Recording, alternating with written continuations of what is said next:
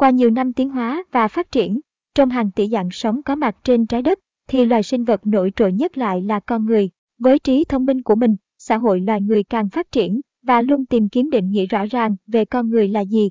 Con người là gì?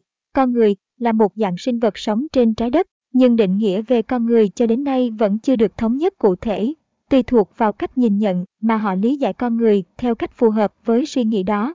Ví dụ, theo học thuyết duy vật, con người cũng chỉ là một loài vật nhỏ bé trong hệ thống tự nhiên to lớn đang vận hành theo một cách vô thức và phi nhân cách. Hoạt động sống, phát triển của xã hội loài người được lý giải bằng sự biến hóa, thay đổi của vật chất xung quanh, mà hành động của con người là do sự thúc đẩy của xã hội.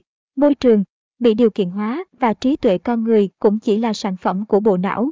Ví dụ, con người trong học thuyết Darwin là một loài sinh vật xuất hiện và phát triển nhờ quá trình chọn lọc tự nhiên. Trong quá trình này, chúng dần phát sinh những biến dị nhỏ nhặt, làm tăng khả năng cạnh tranh, sinh tồn, sinh sản của các thể đó với nội dung là giữ lại, củng cố và tăng cường trở thành đặc điểm thích nghi mà con người, từ loại vườn cổ, môi trường chủ yếu là trên cây, đã dần, dần chuyển sang hoạt động sinh sống trên mặt đất và các bộ phận cơ thể cũng dần bị thoái hóa hoặc phát triển cho phù hợp với môi trường. Đối với học thuyết duy tâm, họ cho rằng con người là sản phẩm của những thế lực siêu nhiên, là chúa, là nữ oa, là những vị thần.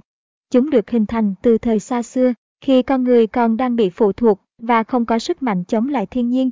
Họ cần có một chiếc neo làm điểm tựa tinh thần và được duy trì đến ngày nay qua các hoạt động tín ngưỡng. Ngược lại học thuyết duy tâm, các giáo sĩ thuộc học thuyết nhân bản vô thần thì không tin vào Thiên Chúa hay sự hiện hữu của một sức mạnh siêu nhiên. Họ lạc quan và tôn vinh con người như là hình thái hiện hữu cao nhất, hoàn chỉnh và tuyệt vời nhất mà tự nhiên có thể tạo nên.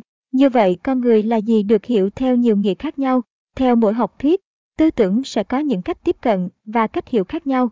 Vậy theo góc độ pháp lý, thì con người được hiểu như thế nào? Con người dưới góc nhìn của khoa học pháp lý, con người tạo ra pháp luật để quản lý, điều chỉnh quan hệ của chính con người trong xã hội. Bởi khi xã hội ngày càng phát triển, con người cần một sự ràng buộc họ tuân theo những quy tắc, luật lệ để đảm bảo sự phát triển ổn định của xã hội.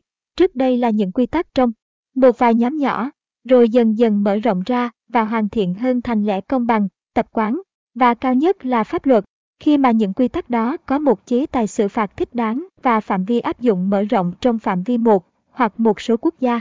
Theo đó, pháp luật thiết lập trật tự thông qua việc điều chỉnh, uốn nắn hành vi của con người, tức là tác động lên các quan hệ xã hội mà con người tham gia trong các hoàn cảnh cụ thể. Và đương nhiên, chúng đều chung mục đích bảo vệ tối đa quyền con người của mỗi cá nhân, nhưng vẫn đảm bảo lợi ích tổng thể của xã hội. Khi một điều luật không còn phù hợp, con người sẽ xem xét để điều chỉnh chúng cho phù hợp với sự phát triển của xã hội. Như vậy, có thể nói, giữa con người và pháp luật tồn tại một mối quan hệ biện chứng và có sự tác động qua lại lẫn nhau.